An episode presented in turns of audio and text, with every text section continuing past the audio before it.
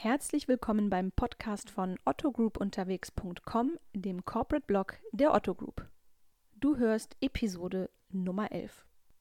Heute geht es um ein Projekt, das vor über zwei Jahren in aller Munde war.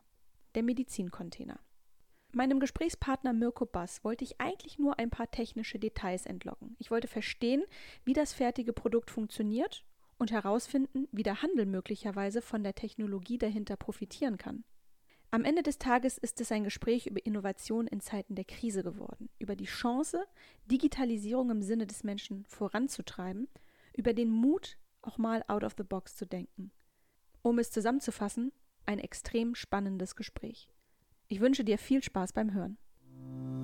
Otto Group unterwegs.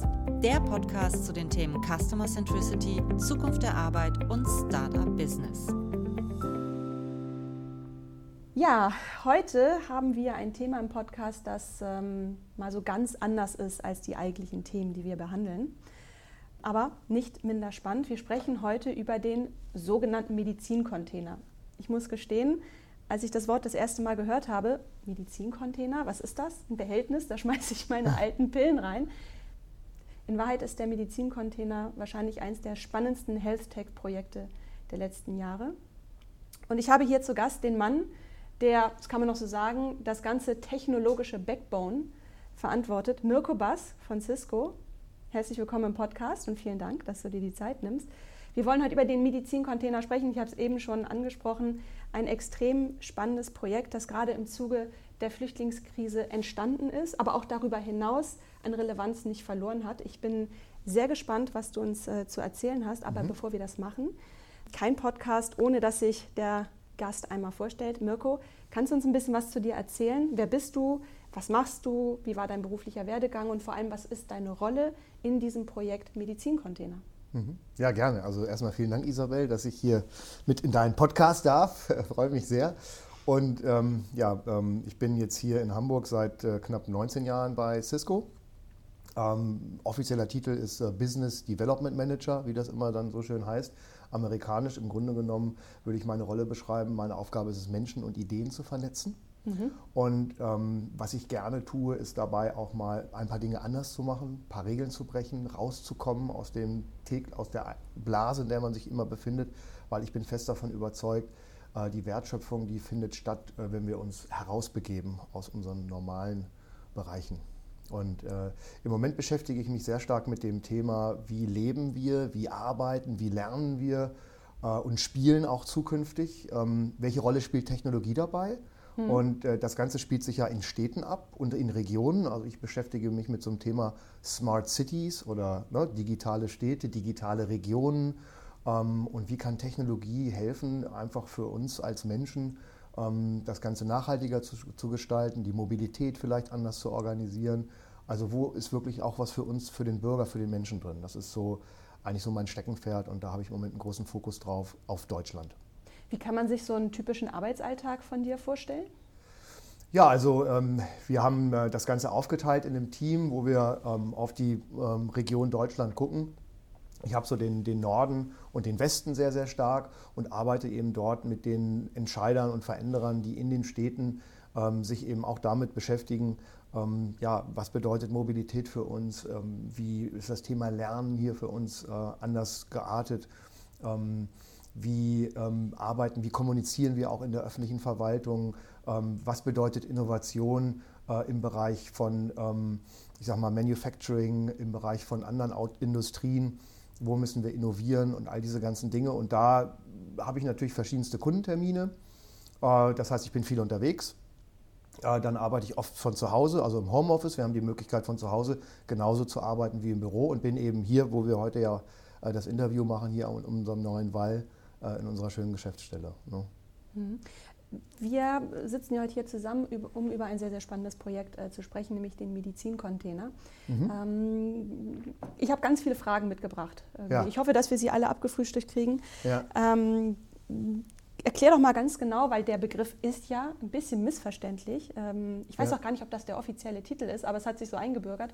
Was ist eigentlich der Medizincontainer? Ja, also ich versuche es ganz kurz zu machen. Ich habe ja hier so zwei kleine Exponate nochmal mitgebracht. Die können jetzt natürlich die Hörer nicht sehen, aber im Grunde genommen äh, geht das Ganze zurück auf die Flüchtlingskrise 2015.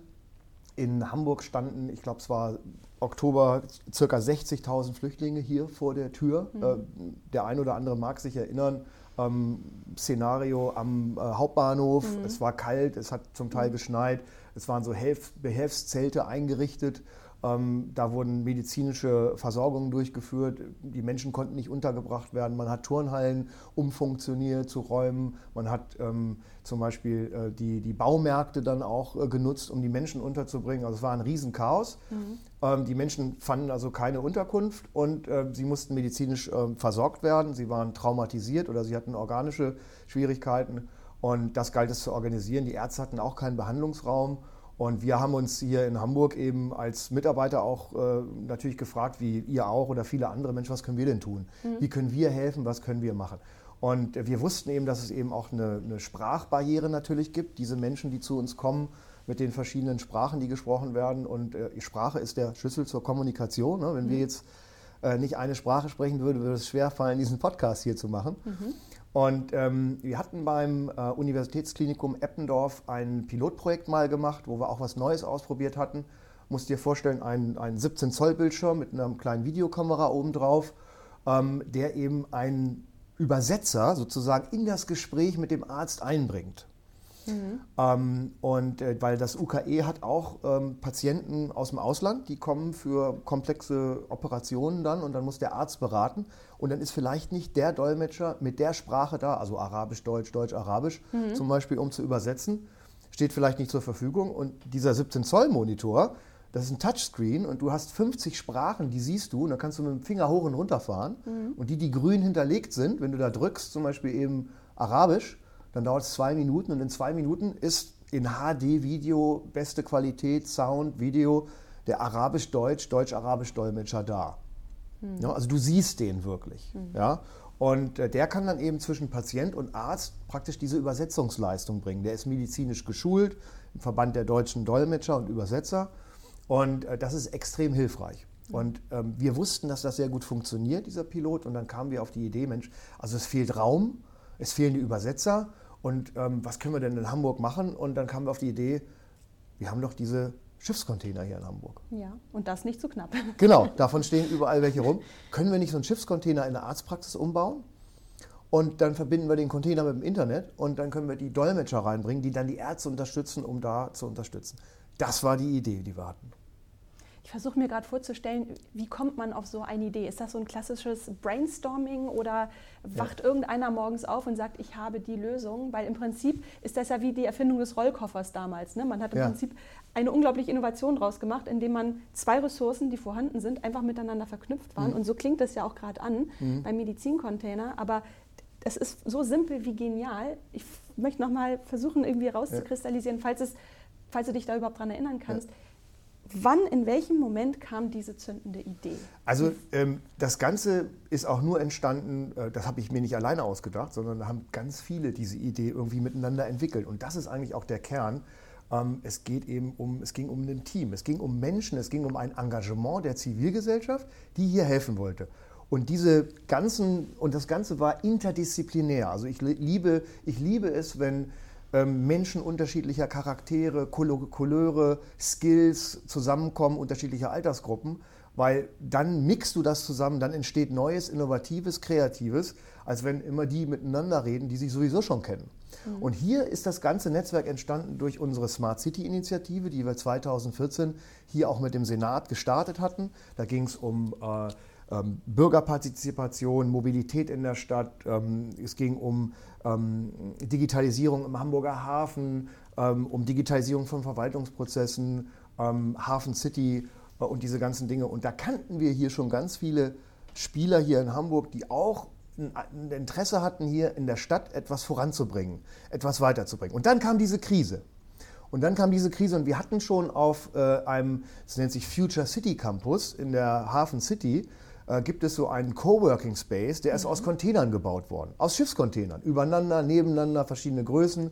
Ähm, da kannten wir jemanden, der es also versteht, ähm, Container äh, in, ich sag mal, Wohn- und Coworking Space umzubauen. Wir hatten Kontakt schon mit dem UKE, was ich eben eingangs schon erwähnte. Genau. Ja, dann haben wir eine Firma, die eigentlich überall Netzwerke einbauen kann. Und wir kannten uns, es war die Krise und dann hatten wir die Idee, Mensch, können wir nicht so einen Container umbauen? Dann haben wir uns hier in diesem Raum haben wir uns getroffen, haben eine Skizze gemacht und das Holzmodell, was du ja hier siehst, auch ist dann diese Idee geworden. Ein Drittel von so einem 20-Fuß-Container ist praktisch Rezeption. Mhm. Ja, also da, da kommt der Patient rein und da ist jemand, der, der die Daten aufnimmt. Da ist auch schon so ein Übersetzungsterminal drin. Dann hast du eine Tür, die geht in den Behandlungsraum und da ist der Arzt, der hat seine Behandlungsliege äh, und so weiter und seine, seine, seine Gerätschaften, medizinischen Geräte und auch wieder so ein Übersetzungsterminal. Das war die Skizze.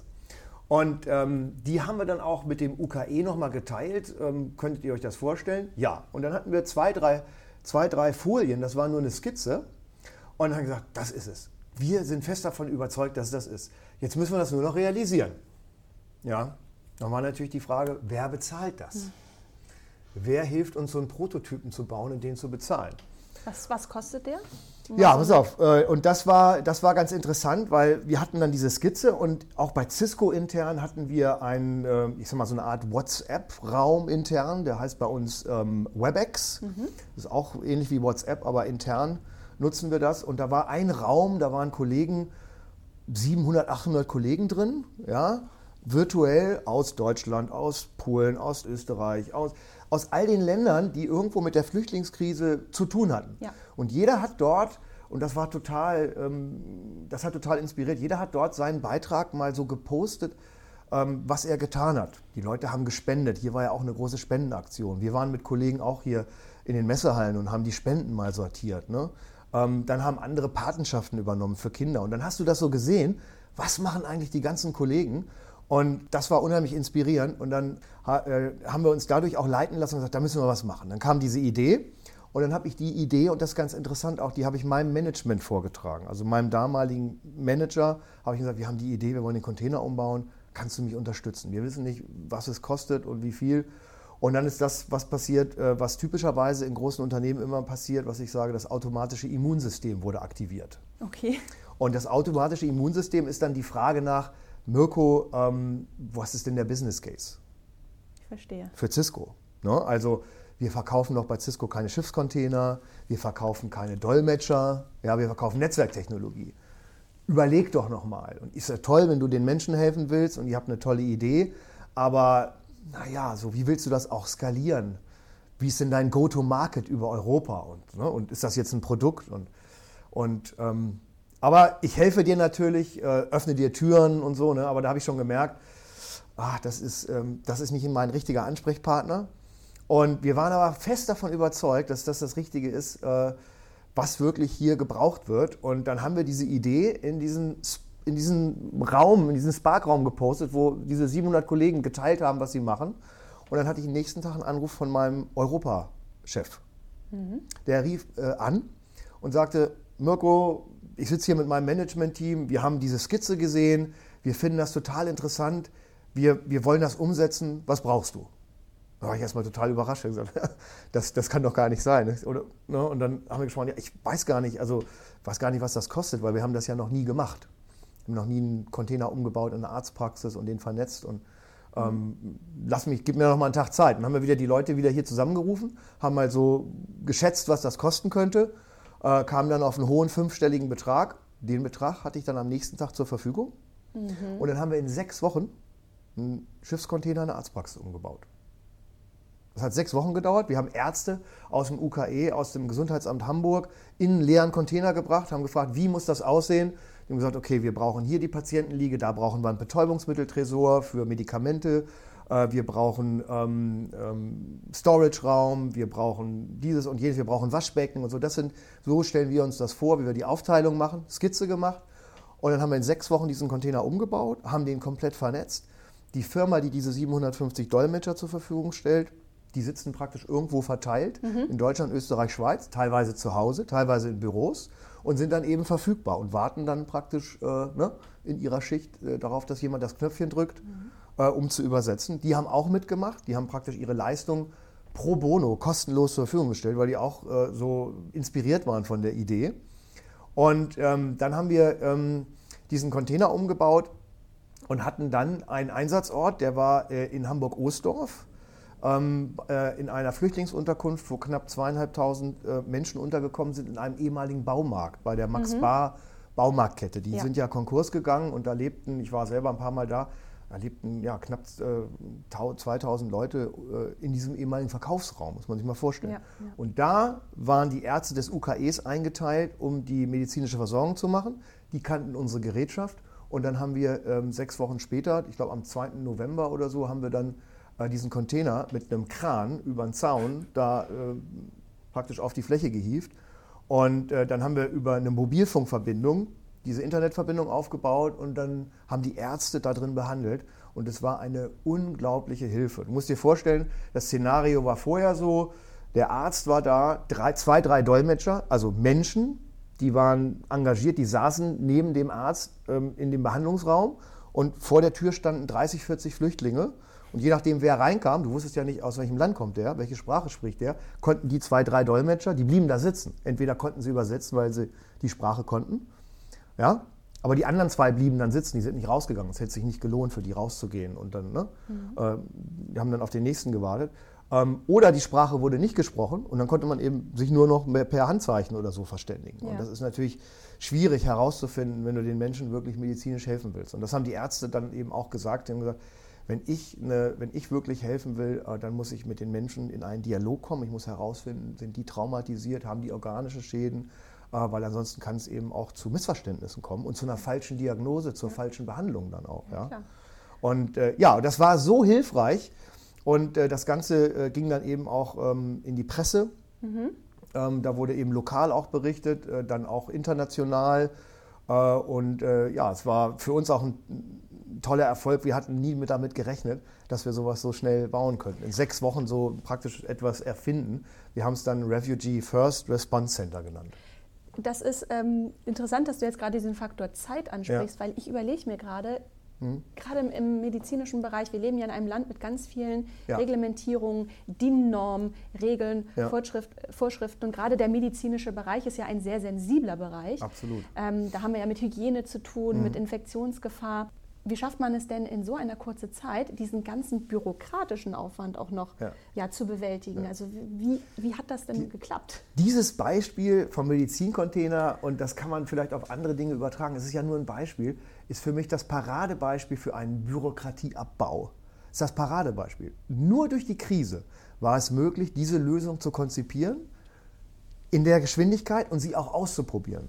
Wenn mich heute jemand fragt, könntet ihr das Projekt heute umsetzen, also Ne? Dann würde ich sagen, nein. Weil dann ähm, würde erstmal gefragt, oh, wir müssen erstmal eine Studie machen, ob das überhaupt sinnvoll ist. Ne? Dann ähm, vielleicht mit einer Universität zwei, drei Jahre forschen. Ähm, dann müssen wir vielleicht nochmal den Datenschutzbeauftragten mhm. involvieren und wir müssen das nochmal genau äh, analysieren, ob das überhaupt Sinn macht und äh, wissenschaftlich nochmal begleiten. Das war eine Krise. Die Menschen brauchten Hilfe. Sie brauchten Raum, Räumlichkeit um medizinisch zu behandeln. Und sie brauchten die Übersetzung. Wir haben das gebaut und deswegen hat auch keiner gefragt. Jeder hat, die Hilfe wurde sofort angenommen. Interessant war es auch noch, ähm, dass wir ja äh, in, äh, am Rugenberg äh, in der Unterkunft, die wurde betrieben vom Deutschen Roten Kreuz. Das Deutsche Rote Kreuz war am Anfang sehr skeptisch. Mhm. Deutsche Rote Kreuz ist natürlich international in Krisensituationen, die wissen, wie man mit einer Krisensituation umgeht. Und mhm. die haben dann zu uns gesagt, ihr wollt jetzt einen Container in der Arztpraxis umbauen und dann wollt ihr den mit dem Internet vernetzen, um Dolmetscher reinzubringen. Also wir, wir wissen eigentlich, wie man mit Krisen, in Krisensituationen arbeitet. Wir nehmen eigentlich nur erprobte Lösungen. Das kennen wir nicht und deswegen sind wir da ein bisschen skeptisch. Nur weil die Ärzte vom UKE schon damit mal Kontakt hatten mit der Übersetzung, der Videoübersetzung, ähm, und die gesagt haben, ich brauche das, um meinen medizinischen Job gut zu machen, mhm war das dann möglich. Die haben sich dann dafür stark gemacht. Und am Ende fanden es natürlich, war es mhm. natürlich dann akzeptiert und alle fanden es ganz toll. Und ähm, das war dann, wie gesagt, in der Presse. Und das war also auch ein magischer Moment, äh, der Martin Kröger und ich, ähm, ein Kollege von mir, der eben diese Vernetzung gemacht hat, dann äh, die Firma MLove, äh, die diese Container umgebaut hat, ähm, dann Avodac, ein ähm, Systemintegrator hier in Hamburg, der das Netzwerk eingebaut hat. Ähm, dann hat das Gesundheitsamt Altona war mit in diesem Verbund dabei. das Deutsche Rote Kreuz, Universitätsklinikum Eppendorf und der Videodolmetscher, diese Firma, die haben alle zusammengearbeitet. Und das, Isabel, ich sage dir, ich habe das sowas noch nie erlebt. Ähm, du musstest niemanden fragen, wann können wir mal wieder eine Telefonkonferenz machen? Oder habt ihr Zeit, den nächsten Projektfortschritt zu besprechen? Mhm. Das funktionierte alles einfach von alleine. Mhm. Jeder wollte helfen, jeder hat die Krise erkannt. Mhm. Und deswegen, es war einfach eine Leidenschaft zu spüren, ähm, da wirklich zu helfen. Es funktionierte von allein. Du musstest niemanden bitten, irgendwas zu tun. Mhm. Unglaublich. Also sowas habe ich auch noch nie erlebt. Und ähm, deswegen ist das für mich ähm, ein Paradebeispiel, wo, wo Menschen einfach was verändern wollten, die sich kannten, die eben als, als Zivilgesellschaft sich wirklich engagiert haben, mhm. hier positiv etwas verändern zu wollen und beitragen zu wollen. Also ja? Aus ihrem eigenen Antrieb heraus, ohne, ohne ein wirtschaftliches Interesse. Ja, also intrinsisch ja? motiviert. Genau. Auf jeden Fall. Genau.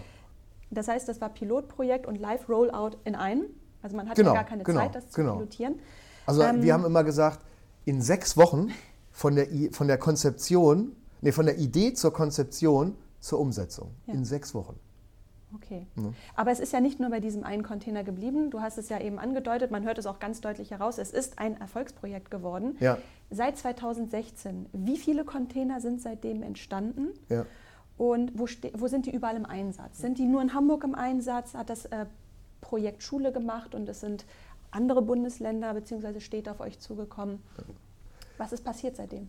Also der, die Lösung war sechs Wochen im Betrieb und wie gesagt, es war in der Lokalpresse, zum Teil auch international. Und äh, dann hörten wir, mh, hm, äh, morgen soll ein Ehepaar kommen, die ähm, interessieren sich für diese Lösung, die wollen in dieser Flüchtlingskrise helfen und wollen sich das anschauen. Dann waren wir, oh, das ist ja interessant, worum, worum geht es da? Und ähm, dann kam am nächsten Morgen um ja, so kurz nach acht Alexander und Dorit Otto. Die haben sich von der Lösung ähm, wollten sich ein Bild machen. Die hatten also auch mitbekommen, ähm, dass äh, hier vielleicht eine gute Lösung gefunden wurde, um zu helfen in der Krise und wollten, wollten auch helfen, wollten, wollten sich engagieren. Und an dem Morgen war eine syrische Mutter mit ihrem einjährigen Baby, ähm, kam zur Behandlung und das Baby hatte eine Bindehaut-Entzündung und die waren vielleicht gerade einen Tag, zwei Tage hier in Deutschland. Ähm, die Mutter kam dann in den Behandlungsraum, der ähm, leitende Allgemeinmediziner vom UKE hat behandelt. Und in dem Moment, in dem eigentlich der Arabisch-Knopf gedrückt wurde, die, die, die Frau war, ich sag mal, ein bisschen verstört, die war von der Körperhaltung natürlich zurückhaltend, die war, man merkte, ne, dass da, sie hatte keinen Ansprechpartner. Ja, und ihrem, ihrem Kind ging es schlecht. Und dann hat sie den Arabisch, hat der, der Arzt den Arabisch-Button gedrückt und dann kam der Dolmetscher, der so ein bisschen so schon für sie erkennbar aussah, da ist jemand, der kommt aus meinem Kulturkreis, der spricht meine Sprache, der versteht mich. Die Körperhaltung hat sich geändert, Gestik hat sich geändert, sie war offener. Und dann konnten sie natürlich über, diese, über den Übersetzer mit dem Arzt kommunizieren. Man konnte äh, die, die Diagnose für das Kind stellen, eine Salbe wurde dann gesalbt. Und äh, du hast gesehen, wie die Mutter sich gefreut hat. Sie war glücklich, sie hat das erste Mal vielleicht auch gelächelt, seitdem sie wieder hier war. Und das haben eben Dorit und Alexander Otto auch gesehen. Das war, ich sag mal, medizinisch überzeugend emotional überzeugend, auch technisch total überzeugend, diese Lösung zu sehen, wie den Menschen innerhalb von fünf Minuten unheimlich gut geholfen werden konnte. Und dann haben die beiden spontan gesagt, wir wollen zehn dieser Container in Hamburg spenden. Okay. Und dann haben die, äh, dann haben die beiden äh, dann ähm, eine Million Euro gespendet für zehn weitere dieser Medizincontainer. Und die wurden dann gebaut und wurden in Hamburg in zehn Flüchtlingsunterkünften eingesetzt. Und ich glaube, ähm, insgesamt wurden bis zu 30.000 Menschen am Ende mit dieser neuen Art, mit dieser Technologie ähm, behandelt. Das war schon ein richtig großer Erfolg.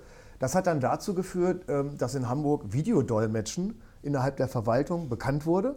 Heute wird Videodolmetschen nicht nur eingeführt im medizinischen Bereich, sondern wird auch genutzt zum Beispiel in der Arbeitsverwaltung. Mhm. Ja, wenn du Menschen hast, die ähm, sollen einen Job bekommen, musst du ja auch wissen, welche Fähigkeiten haben die. Sprechen die vielleicht nicht so gut Deutsch, äh, brauchst einen Dolmetscher wird auch eingesetzt im Justizvollzug hier in Hamburg ja, das mittlerweile. War mein, mein, mein, äh, ne, weil viele, viele Häftlinge auch, ähm, ich glaube, mehr als 60 Prozent sprechen kein gutes Deutsch. Okay. Da wird das eben auch eingesetzt und ähm, hat sich also jetzt, ich sag mal, zu so einem Mainstream in Hamburg äh, eigentlich entwickelt. Mhm. Da hatte natürlich nie jemand mit gerechnet. Ja. Und ähm, dann, ähm, du fragst, was ist mit den Containern passiert? Ähm, die Flüchtlingskrise ist im Griff. Man hat natürlich jetzt ähm, von Containerdörfern in, in, in, richtige Häuser oder Wohnungen natürlich auch jetzt umgestellt. Es sind ja weniger Flüchtlinge auch jetzt da. Mhm. Und ähm, das Schöne war, und das war auch äh, die Idee des Spender-Ehepaars, diese Container sind ja mobil. Mhm. Na, ich kann sie auf dem Schiff transportieren, auf dem, auf, dem, auf dem LKW, auf der Schiene und ich kann sie dahin bringen, wo Hilfe nötig ist. Mhm. So ist zum Beispiel ein, einer dieser Container ist jetzt auf der Insel Samos in Griechenland in Betrieb, wo auch immer noch viele Flüchtlinge ankommen. Die ja. ganze Situation ist ja auch immer, man weiß ja nie, äh, wo, sind, wo gehen die Routen, was passiert. Ja, Im Moment ist das ja auch, wie das brodelt noch. Einer ist äh, in, äh, im Libanon im Einsatz, in, in, der Nähe von Beka Valley, in dem größten Flüchtlingscamp oder zweitgrößten Flüchtlingscamp der Welt. Da sind, äh, ich glaube, über 60.000 Flüchtlinge heute. Ja, das kriegen wir ja hier gar nicht so mit. Und ähm, weitere fünf Container sind über das Deutsche Rote Kreuz äh, jetzt nach Kroatien gegangen. Okay. Ja, und sind da im Einsatz. Das heißt, äh, die ganzen ähm, Dinge äh, hatten einen nachhaltigen Effekt auch und werden da letztendlich auch weiter genutzt. Und das war natürlich auch eine Idee, ne? weil ähm, diesen mobilen Aspekt, den hast du da halt immer wieder.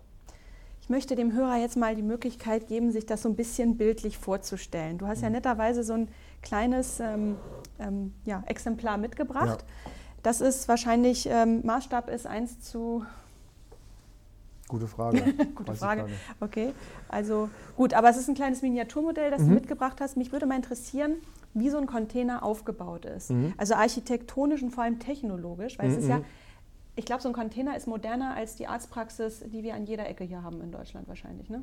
Es ist eigentlich, ich würde mal sagen, es ist der, der Workflow einer Arztpraxis ist auf einen 20 Fuß Schiffscontainer zusammengedampft worden, genau. auf, auf engstem Raum. Genau. Ja. Ähm, also ich glaube, so ein Container, den wir ähm, sehen im Hafen nach deutscher DIN-Norm, ist ja. ungefähr 12 Meter lang, glaube ich, hat ungefähr 30 Quadratmeter. Also was sehe ich hier? Ich sehe hier vorne eine Art Empfangsbereich. Genau. Irgendwie. Also da können die Patienten warten. Ja. Gibt es eine Arzthelferin in diesem Container? Genau, genau. Da ist dann medizinisch äh, Assistent, technischer okay. Assistent. Und dort hast du eben auch schon das Übersetzungsterminal. Das heißt, dort stehen genau. 50 Sprachen in zwei Minuten auf Knopfdruck zur Verfügung. Okay. Weil das du ja nicht weißt, Wer kommt da? Aus welchem Land ja. spricht welche Sprache? Das heißt, der Patient identifiziert sich dort, genau. gibt sich zu erkennen, ich bin da, ich brauche Unterstützung in dieser oder jenen genau. Sprache. So, und dann ist hier der größere Teil direkt dahinter, da ist eine ja. Trennwand, da ist eine Tür. Das Behandlungszimmer. Der, der, eigentliche Behandlungsraum. Genau. genau. Was steckt da technologisch alles drin? Also da ist natürlich das, was der Arzt braucht. Ne? Also da ist die Behandlungsliege, äh, da sind ähm, äh, natürlich Staumöglichkeiten. Ähm, da ist ein Waschbecken, äh, da ist äh, ähm, da ist zum Beispiel ein Betäubungsmitteltresor, das war auch eine Anforderung. Ne? Ähm, mhm. Dann ist, sind dort auch, ähm, dann sind natürlich in beiden Räumen sind natürlich auch Fenster, ja? Mhm. dass man eben auch Tageslicht hat. Mhm. Da ist äh, eine Heizung drin. Mhm. Ja, Heizung haben wir eingebaut, die sind gedämmt auch die Container mhm. und die sind natürlich auch speziell, also du, du hast natürlich jetzt kein Metall irgendwo an den Wänden oder am Boden. Das ist mhm. natürlich entsprechend ausgekleidet, damit es auch den hygienischen äh, Vorschriften natürlich auch entspricht. Und dann hat dieser Container ein Netzwerk. Der ist also komplett mit einem Netzwerk ausgestattet.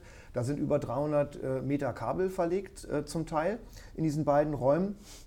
Und äh, dann sind da Netzwerkdosen, wo du eben PCs, Computer anschließen kannst. Der hat auch ein WLAN, dieser Container. Also ja. ein WLAN steht da auch zur Verfügung. Ähm, und dann hat er natürlich Licht ja, und hat natürlich auch Steckdosen für ganz normal 220 Volt, ja, um mhm. eben Verbraucher anzuschließen, wie zum Beispiel so ein Übersetzungsterminal. Äh, der ist also, ja, das ist, ähm, wie gesagt, komplett vernetzt, komplette Infrastruktur, äh, technisch, ähm, Strom, ähm, eben außen dann ein Wasseranschluss, um äh, dann eben auch das kleine Waschbecken anschließen zu können. Mhm. dann ist ein Feuerlöscher, war wichtig, dass der natürlich integriert ist. ja.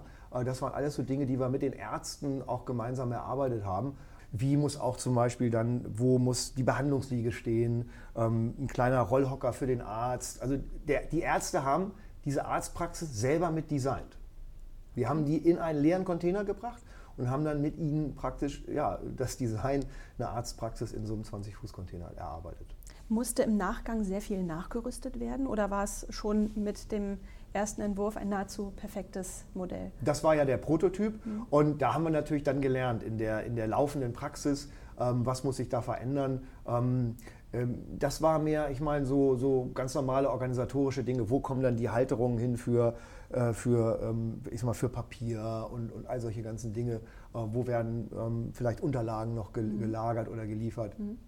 Ähm, was wir noch festgestellt hatten am Anfang, wir sind eigentlich davon ausgegangen, dass die Flüchtlingsunterkünfte Internetverbindungen äh, zur Verfügung stellen. War aber nicht so, war ja auch alles spontan geboren. Die Unterkünfte wurden ja ganz schnell aufgebaut und dann ja. hat keiner da irgendwie ein Kabel hinlegen können. Und das war wieder ein Vorteil, da konnten wir wieder unsere Expertise einbringen, weil wir können auch eben über LTE-Verbindungen ja. ein Netzwerk ähm, letztendlich in diesen Container bringen. Und über Mobilfunk haben wir dann praktisch die Internetversorgung ähm, hergestellt. Ja, damit konnten wir dann praktisch diese, diesen Zeitversatz, wir warten jetzt auf ein Kabel, auf eine Verbindung, überbrücken. Und das war bei fast allen Flüchtlingsunterkünften der Fall, wo dann nachher auch die weiteren zehn Container zum Einsatz kamen. Da haben wir dann eben ähm, mit mobilen, das ist diese Antenne hier oben, da haben mhm. wir dann mhm. praktisch auf den Container so eine Richtfunkantenne aufgebaut, die dann mit dem nächsten äh, Mobilfunkmast kommuniziert hat, um die Internetverbindung herzustellen. Ne? Ich kann mir auch gerade vorstellen, gerade auf so einer griechischen Insel, die vielleicht tatsächlich ja. nicht so den besten Empfang hat, dass man gerade, dass das dort ein Problem sein kann, weil genau. das steht und fällt ja mit einer Internetverbindung am Ende. Absolut. Tages, ne? Genau. Okay. Genau. Wie lange dauert im Durchschnitt eine Behandlung in dem Medizincontainer? Oder kann man das so gar nicht beziffern, weil die Probleme so vielfältig sind. Also es war ja ein großer Ansturm. Ne? Da standen dann vor so einem Container 30 bis 40 Menschen. Ähm, und ach so, das habe ich noch gar nicht erwähnt gehabt. Ähm, die, das Spender-Ehepaar hat natürlich dann auch mitbekommen, bei Wind und Wetter standen die Flüchtlinge 30, 40 vor der Tür, vor dem Container, haben gewartet. Und mhm. sind natürlich, ne, haben vielleicht gefroren, sind nass geworden. Und das Spender-Ehepaar hat praktisch noch einen ähm, Warteraum-Container auch noch gespendet. Der war da noch angeflanscht. Das heißt, man konnte praktisch, wir haben das Ganze noch um einen Warteraum durch einen extra Container ergänzt, damit man nicht im Freien stand. Und ähm, ja, und die standen dann vor der Tür. Ich sag mal, die Behandlung hat vielleicht, je nach Schwere, ich sag mal so im Schnitt vielleicht fünf bis zehn Minuten gedauert. Mhm. Ne? Und dann musst du dir vorstellen, kommen die Menschen und die haben, da kommen vielleicht, da werden vielleicht acht bis zehn Sprachen benötigt. So viele Dolmetscher hast du doch gar nicht. Die kannst du doch gar nicht den ganzen Tag da hinsetzen. Und wenn du dann eben den Videodolmetscher hast, eben medizinisch geschulte Dolmetscher, die irgendwo zu Hause sitzen und dann praktisch äh, diese Dolmetschung machen, aber zehn Minuten nach Hamburg, zehn Minuten nach Frankfurt, zehn Minuten nach. Das Ganze ist natürlich dann effizient. Ne? Mhm. Und macht sicherlich auch psychologisch etwas mit den Betroffenen. Ne? Absolut, absolut, weil sie in ihrer Sprache einfach ihr Leid mitteilen können und der. Arzt kann das dann verstehen und kann das bewerten und auch, um auch eine vernünftige Anamnese zu machen. Ja? Ähm, das Ganze war eben auch so interessant, weil die Gesundheitsbehörde in Hamburg ähm, und auch die Ärzte, die dann in den Flüchtlingsunterkünften damit zu tun hatten, die waren alle auch skeptisch am Anfang. Die haben gesagt, naja, also da kommt jemand aus dem PC, ja, so aus dem Video. Ich möchte einen Menschen haben, einen echten Dolmetscher. Da waren die Ärzte auch zum Teil skeptisch und waren auch am Anfang dagegen. Und gesagt, hier gibt es Dolmetscher, die kennen sich hier schon auch in, aus in der Flüchtlingsunterkunft. Das hat sich alles gewandelt. Aus der Skepsis ist praktisch wirklich eine Überzeugung geworden. Und die haben gerne damit gearbeitet, weil sie festgestellt haben, das hilft mir, in meiner medizinischen Arbeit äh, die Menschen zu versorgen. Mhm. Und ähm, das Ganze war ja dann auch eben diese Spende äh, war dann auch ähm, bekannt. Also das war auch, gab auch eine Pressemitteilung, ähm, dass äh, das Ehepaar Otto eben dort spenden wollte. Diesen sehr hohen Betrag, das war ja nun auch ein sehr hoher Betrag, das waren übrigens 900.000 Euro, äh, nicht eine Million, 900.000 Euro, das waren diese zehn Container plus Warteraum. Aber äh, es äh, hieß auch ganz klar, die Investitionskosten, dafür ist diese Spende, also für den Bau dieser Container, für die Ausstattung dieser Container, die Betriebskosten, also wie Internet, Strom, aber auch die Dolmetscher, ähm, das sollte eben natürlich von der, von der Stadt übernommen werden. Und die Stadt musste dann erstmal für sich auch ähm, klarstellen, ähm, was äh, ist eigentlich so ein Unterschied. Ein Dolmetscher, wenn ich sie jetzt fest beauftrage für ein Jahr, eine Sprache, im Vergleich zu einem Videodolmetscher wo es ja ein ganz anderes Berechnungsmodell ist. Ne? Mhm. Und das hat auch dann eine Zeit gedauert, das herauszufinden. Am Ende hat man festgestellt, ist um einiges günstiger, natürlich flexibler und auch mit einer höheren Qualität. Mhm. Und dann hat die Stadt eben selber erkannt, das kann ich nutzen im Justizvollzug, in der Arbeitsvermittlung und nutzt eben heute diese Dolmetscherleistung. Und mhm. das äh, hat sich dann praktisch dadurch, dass äh, es diesen Prototypen gab, mit diesem guten Erfolg hier in dieser Stadt so ein bisschen äh, verbreitert. Ne? Ich glaube, das ist auch eines der wenigen Projekte, ähm, bei dem die ähm, rot-grüne Regierung und Opposition an einem Strang tatsächlich gezogen haben und sich mal einig waren. Ne? Stimmt, genau. Ja, das, das stimmt. Da, da hast du recht. Da gab es äh, dann auch äh, verschiedene, ähm, die sich dann dafür interessiert haben mhm. und äh, da auch drüber gesprochen haben. Äh, das ist richtig. Und es gab mhm. viele Besuche auch dann in den Containern. Mhm. Wie gesagt, medial war das dann sehr interessant. Also es ging bis in die USA. National Public Radio, du bist ja auch eigentlich ein Radiokanal, also NPR äh, in den USA. Die sind groß an der, an der Ostküste, die haben darüber berichtet. Financial Times hat einen Artikel weltweit, war Print und ich glaube Forbes und also wir hatten hier so viele Anfragen, ähm, weil es einfach war einfach ein tolles Projekt. Mhm. Und dann waren wir natürlich in dieser Gemeinschaft, die das entwickelt hat, auch total stolz drauf, dass, mhm. äh, dass dann am Ende so vielen Menschen damit geholfen werden konnte und wir dann auch ein bisschen was Neues erfunden hatten. Ne? Mhm. Jetzt sprechen wir über einen Zustand, der seinen Peak, wie du es ja auch eben angedeutet hast, so vor etwa zwei Jahren hatte. Jetzt sehe ich, wie du für dieses Thema brennst. Aber du sagst gleichzeitig, mhm. das hat sich jetzt alles ein bisschen beruhigt. Die Container sind ja auch mhm. nicht mehr alle in Hamburg. Sie sind verteilt. Es würde ja. mich extrem wundern, ja. bei deiner Leidenschaft, dass das Thema nicht irgendwie weitergedacht wird. Ja, ja hast, gab es da konkrete Weiterentwicklungsszenarien? Ähm, was, was, ja, was passiert mit dieser Idee heute, 2018 und vielleicht auch perspektivisch? In welche neuen Projekte mündet das Ganze? Ja, es ist eigentlich unglaublich, wie sich diese Geschichte immer wieder weiterentwickelt hat. Da kamen immer wieder neue Facetten dazu und neue Ideen. Hatten wir nie mit gerechnet. Wir wurden dann, weil das eben äh, dieses Projekt so bekannt äh, war, wurden wir dann angesprochen von der Charité aus Berlin. Ja, mhm. großes, großes, großes Universitätskrankenhaus. Mhm.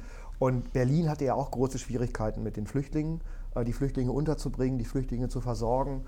Ähm, und ähm, die Charité wollte impfen. Da gab es einen großen Impfauftrag die Flüchtlinge sollten geimpft werden. Und die Problematik für die Charité war, ähm, wie kann man organisieren, dass die Flüchtlinge irgendwo zum Impfen hinkommen. Man hätte die dann mit Bussen irgendwo hinbringen müssen und das wäre schwierig geworden. Die wollten auch nicht unbedingt irgendwo einsteigen und irgendwo hinfahren, wussten vielleicht nicht, wo sie dann hingebracht werden. Es war schwierig einfach zu organisieren. Ne? Und deswegen war die Idee, mit einem Bus, einem sozusagen einem medizinischen Bus, zu den Unterkünften zu fahren und dann zu impfen. Und die Deutsche Bahn hatte schon mal so einen Prototypen gebaut, den sogenannten Medibus. Der hatte eigentlich, ist der entwickelt worden, um im ländlichen Raum, wo wir ja eine zunehmende medizinische Versorgungslücke haben, mhm. immer mehr Ärzte schließen ihre Praxen. Keiner will mehr Landarzt werden. Genau, es gibt keine Landärzte mehr, die ziehen in die Städte und du musst teilweise 30, 40, 50 Kilometer fahren, um zum nächsten Arzt zu kommen. Dafür war eigentlich dieser Prototyp der Deutschen Bahn gebaut. Und ähm, der ähm, sollte also in Berlin dann von der Charité eingesetzt werden, um diese Impfaufträge durchzuführen. Und die Charité kam auf uns zu und hat gesagt, Mensch, ähm, wenn wir jetzt vorfahren, und da habe ich auch die Flüchtlinge mit den verschiedenen Sprachen, ähm, können wir nicht den Dolmetscher aus eurem Container sozusagen in den Bus einbauen? Wir haben natürlich dann eben kein, keine Internet-Kabelverbindung, aber können wir das nicht mobil machen? Und haben gesagt, ja, das, das ist ja eine tolle Idee. Also da würden wir gerne mitarbeiten. Und dann wurden wir eingeladen. Dann sind mein Kollege und ich hier aus Hamburg sind wir nach Herford gefahren in äh, ein Busbetriebsgelände der Deutschen Bahn und haben sozusagen auch wieder in einer Werkstatt hinter verschlossenen Türen stand so ein roter Bus, zwölf Meter lang, ehemaliger Linienbus, umgebaut in eine Arztpraxis. Ich habe hier auch wieder so ein kleines Modell stehen für dich mhm. aus Holz. ähm, der hat auch wieder so eine ähnliche Aufteilung gehabt. Kommst vorne rein beim Busfahrer, Rezeption, in der Mitte ist, eine kleine, äh, ist, ist ein kleines Labor und hinten ist äh, das Behandlungszimmer.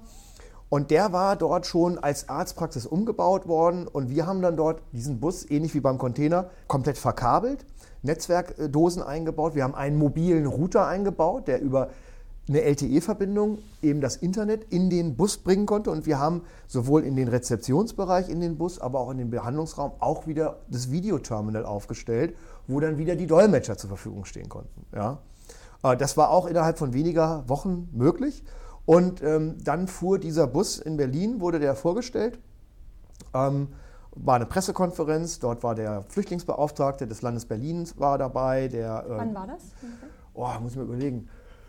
Das war nach dem, ein halbes Jahr, nachdem wir den Container gebaut okay. hatten. Mhm. Ja, ähm, und äh, das war auch ähm, medial sehr präsent und da wurden dann, glaube ich, auch mehr als 20.000 Flüchtlinge wurden geimpft. Also dieser Bus ist durch Berlin gefahren zu den Unterkünften und hat geimpft. Und immer wenn man ein Sprachproblem hatte, hat man dann eben praktisch den Dolmetscher innerhalb von zwei Minuten per Knopfdruck hinzugeholt. Mhm. Also man kann sagen, der Container hat eigentlich äh, in dem Moment Räder bekommen. Mhm. Ja? Und äh, das kam auch, weil sich das so rumgesprochen hatte und äh, man kam dann auf uns zu und das war natürlich auch äh, toll, das zu sehen. es war immer wieder, also es war immer wieder ein magischer Moment. Ich war auch bestimmt zehnmal dabei und habe gesehen, da stand eine Person, die fühlt sich in einem. Stell dir vor, du bist krank mhm. und du bist im Ausland, im Urlaub vielleicht, ja, und dir geht es wirklich nicht gut. Also und, du, und du musst zum Arzt, du musst zum Arzt und der Arzt spricht nicht deine Sprache. Du kannst ihm gar nicht richtig sagen, was du hast und der versteht das vielleicht auch gar nicht. Im schlimmsten Fall wie, spricht er nicht mal richtig Englisch. Genau, genau. Wie unwohl fühlst du dich? Und dann geht es auch um Medikamente. Vielleicht muss er auch wissen, ob du irgendwelche Allergien hast oder Unverträglichkeiten oder was auch immer. Ähm, und diesen Moment, wo du siehst, wie der Patient äh, einfach auch seine Körperhaltung verändert und einfach auch sieht, der fühlt sich verstanden, das ist ein magischer Moment. Also das war wirklich immer toll, das mit anzusehen. Und das war dann eben in diesem Bus. Dadurch wurde dieser Bus natürlich dann auch bekannt. Das ging auch wieder in Deutschland weit äh, durch die Presse. Mhm. Das war auch wieder innovativ. Ja, also dieser Bus hat nicht nur geimpft, sondern es hatte sogar noch Dolmetscher an Bord, die einfach geholfen haben. Ja. Wie definierst du für dich ganz persönlich diesen Innovationsbegriff? Weil wenn du so erzählst, habe ich immer das Gefühl, Innovation bedeutet für dich auch, es muss am Ende dem Menschen dienen. Ist das für dich der Inbegriff von Innovation? Ja, also doch, auf jeden Fall. Ich, das hat mich schon immer auch jetzt bei, bei Cisco 19 Jahre. Ähm, wie kann Technologie letztendlich auch dem, dem Menschen helfen? Wie können wir vielleicht auch mit Technik, und das sind ja Router, Switche, die stehen irgendwo im Keller oder siehst jetzt so ein paar Videokonferenzgeräte, vieles machen wir im Hintergrund. Das ganze, ich sag mal, 80 Prozent des Internets besteht auf Cisco-Technik. Du siehst es nicht. Aber wo können wir mit Technik letztendlich gesellschaftlich auch relevant sein und den Menschen helfen und am Ende auch etwas verändern? Deutschland verändern oder vielleicht auch die Welt verändern zu, zu etwas Besserem für uns, für dich, für mich, für die nachfolgende Generation. Und das ist das, was mich unheimlich antreibt. Also da habe ich auch eine große Leidenschaft, wirklich diese gesellschaftliche Relevanz zu erzeugen. Und alle Projekte, die in diese Richtung gehen und wo auch nur verrückte Ideen sind, ähm, da springe ich eigentlich sofort drauf und überlege, oh, was können wir machen? Wen brauchen wir noch dazu? Könnte der vielleicht helfen und äh, lässt sich daraus was entwickeln? Das ist also eine ganz große Leidenschaft von mir. Und da muss man dann vielleicht auch manchmal ein paar Regeln brechen. Da muss man sich mal über Dinge auch hinwegsetzen und muss man auch mal ein paar Dinge ausprobieren. Ähm, zum Beispiel bei diesem Bus hier ähm, bei der Deutschen Bahn war es so, das lief auch bei der Deutschen Bahn so undercover. Na, da hat man auch im Konzern natürlich auch mal gefragt, wir haben eigentlich einen Transportauftrag. Wir sollen Menschen von A nach B bringen. Und ihr wollt jetzt einen Bus in der Arztpraxis umbauen? Ja, also das ist aber nicht unser Geschäftsmodell. Die haben es auch gemacht. Und die kamen mit uns zusammen. Und da haben wir gemerkt, das sind auch, ist auch wieder so eine Symbiose. Da sind ein paar Leute, die wollen was Neues machen, die wollen was verändern. Und, ähm, und wir machen das jetzt einfach. Wir machen das einfach. Und dann haben wir wirklich da, haben wir auch wieder neue, neues Netzwerk gesponnen. Und ich sag mal, äh, ähnliche Peers kennengelernt, die ähnlich gedacht haben. Also so dieses Maker-Movement, wirklich mal was auszuprobieren und zu machen und nicht, ähm, ich sag mal, Skepsis und naja, könnte man vielleicht, sondern wir machen es jetzt einfach mal. Ne? Mhm. Und das war, glaube ich, auch so ein bisschen das Geheimnis des Erfolges.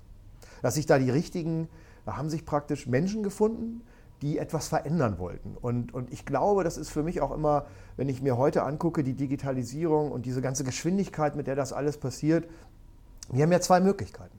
Wir können eben einfach hier so sitzen und warten, was passiert. Und es kommt über uns herein. Oder, und jeder ist in der Lage, mitzuarbeiten, mitzugestalten. Ja, ich kann in meinem Umfeld, in meinem Freundeskreis, in meinem Job, ähm, in meinem Sportverein, kann ich doch überlegen, was kann ich beitragen? Wie kann ich mein Umfeld, meine Fähigkeiten, meine Firma, mein Knowledge mit einbringen, um hier, ich sag mal, das Ganze in eine positive Zukunft zu bringen ohne es einfach passieren zu lassen. Ich sage immer ganz gerne, wir sind eigentlich alle die Co-Piloten unserer Zukunft. Das passiert nicht von alleine. Wir müssen uns engagieren, wir müssen hier mitarbeiten. Und äh, genauso sind diese Projekte ein Engagement der Zivilgesellschaft, wo sich ein paar Gedanken gemacht haben und Ende, am Ende ist daraus eine Bewegung geworden, ein Movement. Ja?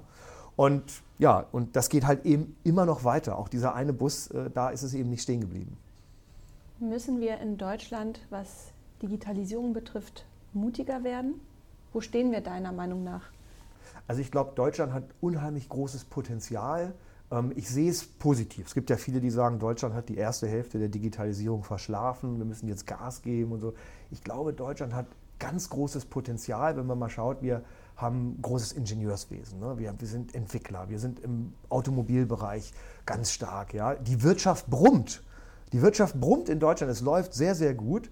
Ähm, es kommen solche Themen ähm, natürlich jetzt ähm, Mobilität, Elektromobilität. Äh, dann haben wir natürlich einen großen Mittelstand. Ja? Und der Mittelstand ist ja auch sehr erfolgreich.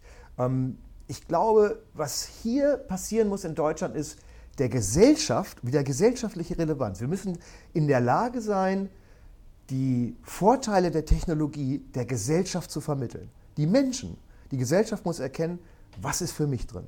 Wo ist der Vorteil für mich?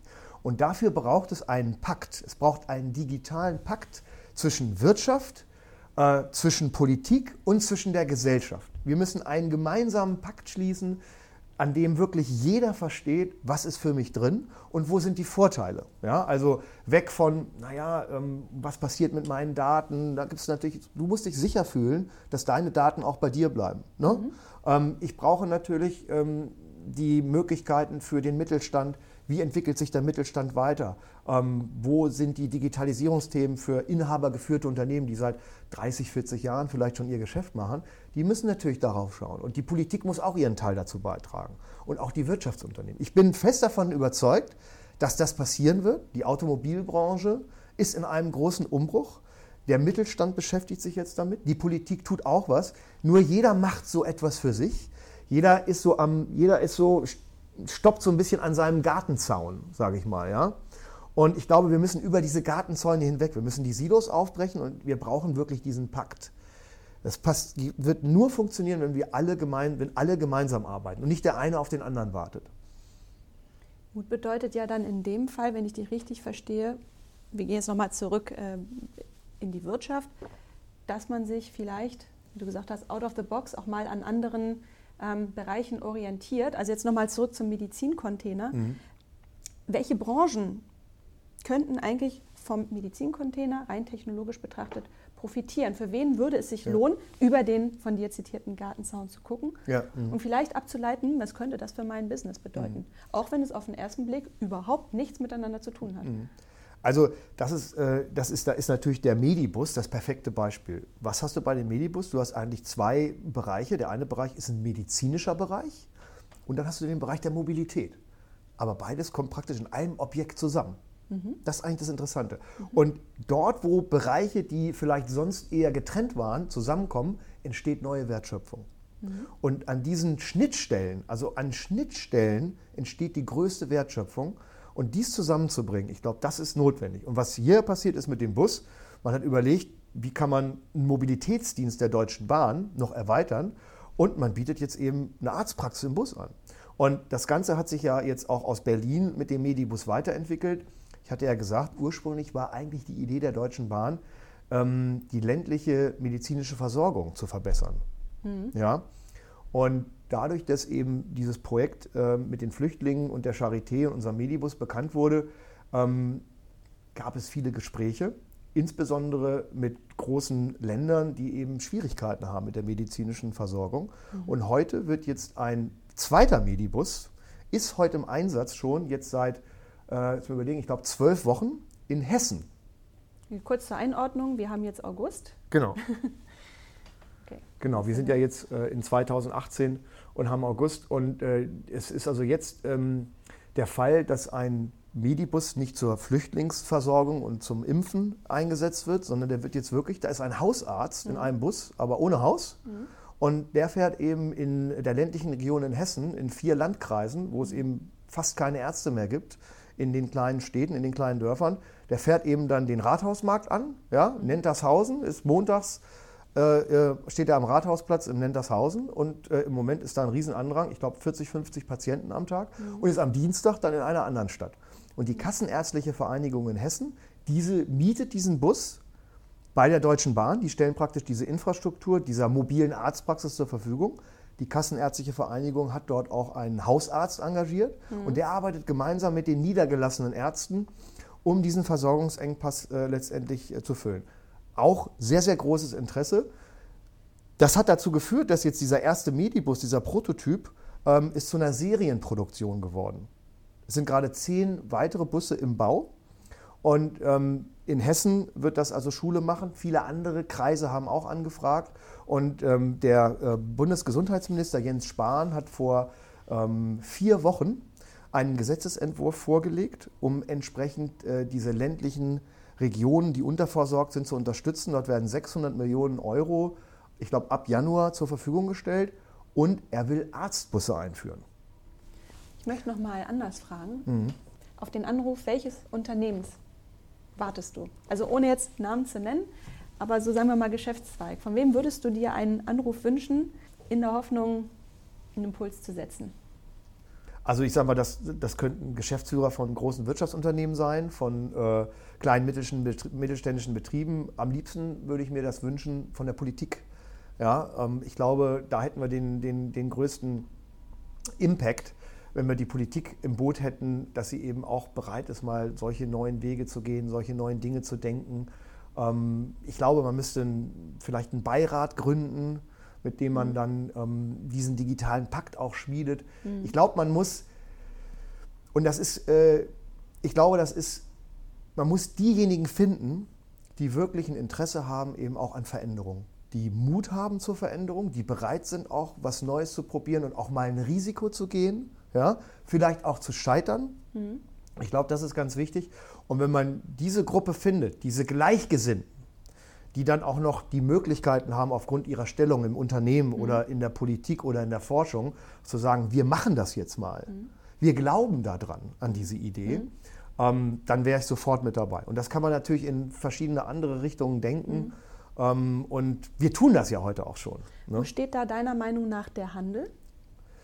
Ähm, ich glaube, dass der Handel ähm, sich auch sehr, sehr stark verändert. Ähm, da gibt es ja auch ähm, hier bei euch bei der Otto Group ganz tolle Beispiele. About You beispielsweise ist ja auch so ein Paradefall hier in, in Hamburg. Ähm, da hat man auch gewagt zu investieren in ein neues Geschäftsmodell, in eine neue Lösung, eine neue Idee. Wie kann ich mit dem Kunden in Kontakt treten? Wie kann ich den Kunden beraten? ähm, hinweg vom stationären Handel zum, ich sag mal, virtuellen Handel. Ich glaube, da passiert schon sehr viel. Aber ähm, ich glaube, hier muss auch noch, hier fehlt auch noch so diese gesellschaftliche Relevanz, ne? dass noch stärker wirklich bei den Menschen bekannt wird, wo ist denn der Vorteil für mich? Mhm. Ja? Wie hilft mir das? Also auch die Kommunikation äh, hin zu den Menschen. Mhm. Ja? Ich glaube, da, da müssen wir noch besser werden, da kann noch mehr passieren. Ähm, also insofern, ähm, ich glaube, es geht in die richtige Richtung, aber ähm, gerade so die Gesellschaft da noch anzusprechen, wäre aus meiner Sicht ganz wichtig. Und wie kann deiner Meinung nach vor allem der stationäre Handel zukunftsfähig bleiben? Denn das ist ein Thema, mit dem wir uns ja auch sehr intensiv beschäftigen. Mhm.